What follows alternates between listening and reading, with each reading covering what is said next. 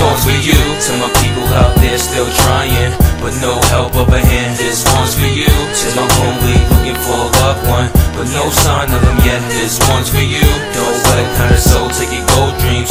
Work hard till you get it. This one's for you. What's good, ladies and gentlemen? I'm your host, Ramon Clemente, and welcome back to the Push 100 Miles Per Hour podcast. I'm gonna keep it real with y'all. I was not gonna drop an episode today. I have so much going on with season and all these things going on, but it's not even about me being consistent. Honestly, I was about to go on a Twitter rant, and on my mind, I'm like, you know what? I'd rather just press record and I can let my thoughts flow. And what I wanted to talk about, oh, and this is episode 20, lucky 20. You know, this is, I guess, a milestone for us. We should be have way more, but you know, this is me slacking and my macking. But I wanted to talk about today is wait up, did that even make sense? what I wanted to talk about today. All right, sorry, I had to, I had to correct my grandma. I'm looking crazy on here, but what I wanted to talk about today was I wanted to talk about not letting people tell us what we can and can't do. Um, I feel like these things get embedded in us as kids and as we grow you know, we we grow our insecurities and stuff. Some people are stronger than others, but insecurities are definitely put in your mind as a youngin um, on what you can and can't do, um, what, what you're supposed to be good at, and what you're not supposed to be good at. And we kind of take these insecurities as we get older. And I, I, don't I don't think kids listen to my podcast, but even still, like if you're a kid, it's easier to kind of change things up. It's just about getting out of a mental fear or just not listening to other people. Um, I don't want to get into my examples just yet, but I just want to more so get into the detail on this. Um, I wanted to tell you guys, it's not about proving other people wrong, and that's something I had to learn over time. It's not about proving. This is something I carried over my whole life. Was just, oh, this person said this. I gotta, I gotta show him, or I, I know they're talking about me over here, so watch me show them. And when it really, honestly that means nothing, man. And in my personal belief, I feel like the only thing that matters is your personal happiness, man. Your self accomplishments, the bars you set. Like, do you feel satisfied? Do you feel accomplished on the bar that you set? And I'm not saying to take it light, to take it less of of what others expect from you. I'm not saying that. But I'm saying like we put pressure on ourselves, right? We put pressure on ourselves and we doubt ourselves based off what other people say and think. And it's it's kind of whack. Quick example, right? If you if you if you play sports, hold on, I gotta turn my AC on. It's kind of hot in here. If you play sports, uh, basketball particularly, um, you'll understand what I'm what I'm saying here. For instance, basketball. If you know me and you know my career, I've I've never shot threes ever in my career. Not one three in college. If I if I have any threes on my record in college, it's because it was a half court shot. Never, not a shot clock, none of that. None of that. But when I go home in the summertime and I'm in LA Fitness and I'm in a park, I'm shooting threes all day. The question is why am I not shooting threes when it when it matters? You know? But that's based off insecurities of what's put in your head. Ramon, don't shoot threes. Don't do that. You go dunk it. Go run. Go into the rim. Bang. You you build these insecurities up in your head, you know? And in order for me to actually shoot a three pointer, like to really shoot a three pointer, my first year, I think it was 2015, I'm playing in Argentina. I had a great year. And the next year, I'm trying to get a contract back in Argentina. They was paying really good money. I'm trying to get another contract in, in, in Argentina. And they said no teams want to sign you. And I'm like, I'm asking my agent, why does no one want to sign me? And he said, because everyone's looking for a stretch four. For those who don't know what a stretch four, um, I don't want to really break down too much of basketball, but a stretch four is a power forward position. And a power forward that's able to stretch the floor by shooting threes. You know, if you can't shoot the three, usually guys will just play off you and just play in the paint so you don't drive to help others. But if you can shoot and you can stretch the floor, it makes it more difficult to guard because they have to respect the shot, you know? And he told me, like, you're not a stretch four, Ramon. That's why they wouldn't sign you. So I took it upon myself to I worked my ass off that summer. The one off season I really had in my career. I worked my ass off for Coach Ira. Uh, and I I came the next season with something different on my mind. And I started to shoot the three ball. You know? I started to shoot the three ball and I, I shot a pretty decent percentage that season. But I shot it with, with confidence now because it's different. I'm I'm working for something. This is my money. I gotta eat. So it's different when the when the the things at stake is like livelihood. It's it's totally different, man. It's it's it's like someone locking you in, in a in a room and they're saying like, listen, there's a bunch of guys outside this room with knives. And the only way for you to get through your freedom is you have to break through these guys. You don't have a choice. There is no going out there with fear. If you want to break through that room with them guys with knives, you got to do what you got to do. You got to take whatever cuts, wounds, whatever comes with it. And, and in this case, me going out to shoot threes, I have to take what people talking crap about me and saying what I can and can't do. I'm going to get through this room. I'm going to get to this room. I have to get to my freedom. So, and this podcast is not about basketball. I'm just giving an example. And then the next season, my confidence is through the roof. I shot 40% from the three point line, man. I even got a, a, gesture now. If you ever see me do like the hand dial, shout out to my man Charles Jenkins. I got that from him. He gave me the blessing to use it. But if you ever see me dial up and put the phone to my ear, I got that much confidence. Well, I have a celebration when I make threes. Now that's how confident I am in shooting, you know? And all I think is, what if I would have did this earlier in my career? What if I would have had this confidence earlier in my career? One more story to, to, to, to, let you know how things get shut down. I don't mean to put Coach Marshall out there, my coach from Wichita State.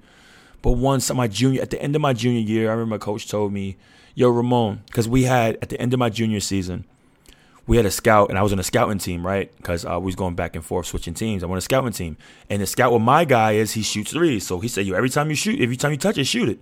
I'm letting it fly. I'm making threes in practice. Coach said, if you work in that, if you work on that shot in the off season, I'll let you shoot that next next season. I said, no problem, coach. I worked my ass off that whole summer. I'm on the gun. Night in, night out, I'm on the gun, shooting threes, shooting threes, shooting threes. and all the pickups, I'm letting it go. I'm getting my confidence up. So now it's go time. Senior season starts. The very first practice, I shoot a three pointer. Coach blows the whistle, stops practice, and said, Whoa, we're not doing that this season. Everything, everything I work for in the summertime, everything went out the window just like that with the blow of a whistle. And that crushed my confidence. It crushed my confidence, man. And this is nothing against Coach Marshall because it is what it is. And I feel like things happen for a reason. You know, maybe I wouldn't have got so much grit in my game to understand it. Maybe I would have probably played more finesse if I would have shot threes, whatever. That's why I never question it. But to anyone's listening, and if you see kids or younger guys or younger women, uh, and you don't have to particularly be a coach, whatever, please don't doubt these kids and tell them what they can't do. Because when my coach told me that, it messed me up so much, and I haven't I haven't shot a three since. At the time, through my pro career, I went in as a pro. I wasn't shooting threes. I, I think my second year overseas, I started shooting threes, but even still, it was like I made some, but I wasn't a shooter, you know? And then I come back to Puerto Rico, and, you know, it's like, yo, we don't want you shooting threes, bro. But it took for me to grow, to say F everybody. I didn't care. There was, you had no choice but to respect it. And I remember after my first year in Argentina, my teammate, Pika, told me, uh, he's from he's from Uruguay. He said, yo, why you don't shoot threes? I'm like, I don't know, bro. He said, yo, I'm shooting 28% from the three point line. You can't shoot 28% from the three point line. And I was thinking, like, yo, I can shoot 28% from the three point line. And he's like, shoot it. You know? So I, I didn't mean to, to tear off in that direction of, but I'm using that story for like whatever position you got, whenever you're thinking of people telling you what and what not to do. Like, forget what these people say, man. Because when I started shooting 40% from the three point line, they cashed me out. You know what I mean? They cashed me out. That was the reason why I was able to buy my house in Georgia. You know, that was the reason why I was able to put myself in position to be comfortable still to this day. Just based off that. Just based because I and I made I made decent money before, but definitely after that season it was over. I was an official. I was making really good money. You know what I mean? And just off of that, changing my game, adding to my game, I would say. And on top of that, me even doing that, it carries my career even longer because I can't be in a paint banging all day. Like, you know, getting older, it's cool, but if you can stretch the floor, that makes things a little bit more easier. You got to learn how to be a little smarter as you get older. Everything's not, if you see Floyd Mayweather, Floyd's not out there exchanging punches with people. He's hitting you, he's getting out the way. Hitting you and getting out the way, he's getting his points. It's, it's about being smarter. Not just, everything ain't just running through a wall. Everything's not about that. You got to be smarter with these things. So, anyway, back to the subject of not letting people tell you what to do. You can't let these people change. Like, the influence that you can allow people to change can change your life in the worst ways, honestly. My thing is this it's a must that you gamble on yourself. I feel like people put their fears on you based on what they can do or what they've seen or what someone told them. You know, things are changing. It's 2021. All of the old fashioned ways aren't really it. You know, it, probably worked then, but in today's world, things are a little bit different. So, usually the people that put the doubt on you is probably older and they have their, their ways of just what they know. Switch it up, man. Take the gamble on yourself. Like, what's the worst that can happen? Would you rather would you rather fail doing things your way? Or would you rather fail trying someone else's way and it's not working? Or trying someone else's way and your ceiling is very low and there's no room for growth? You feel me?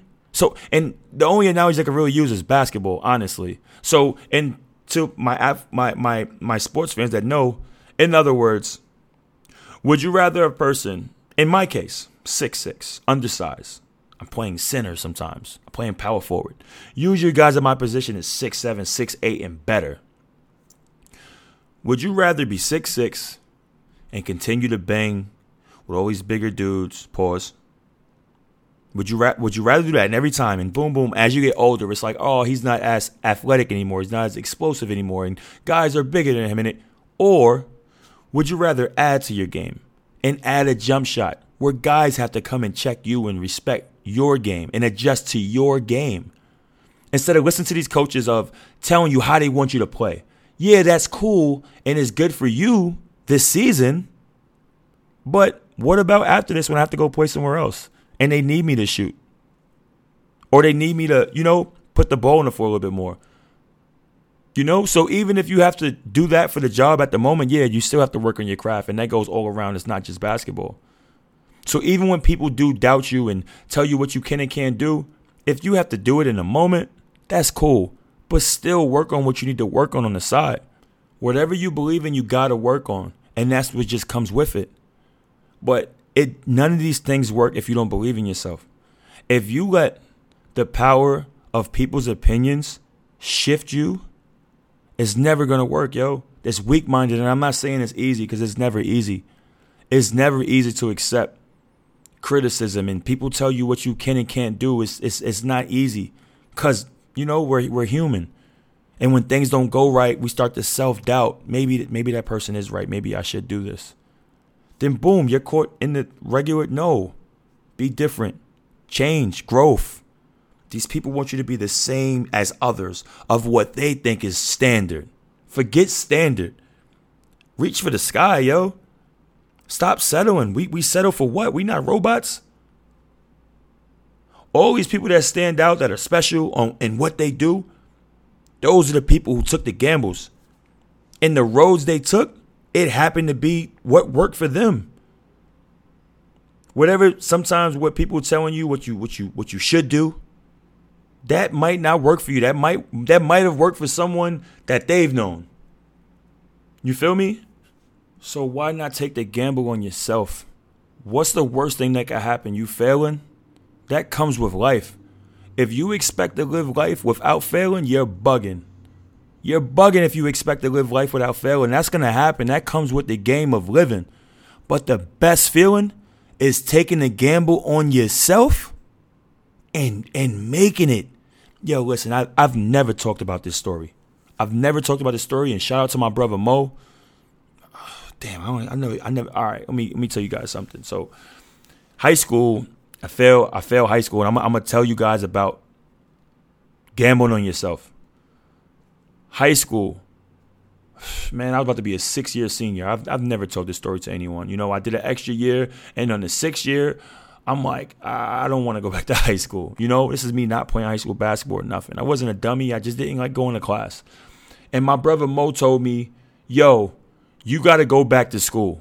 And I'm just like, bro, like I don't want to. I don't want to go back. I'm gonna try to get my GED or something like that. And you know, and my brother Mo was telling me, like, yo, you got to go back. At the time, my brother Mo was the head of the household. He was the man of the house.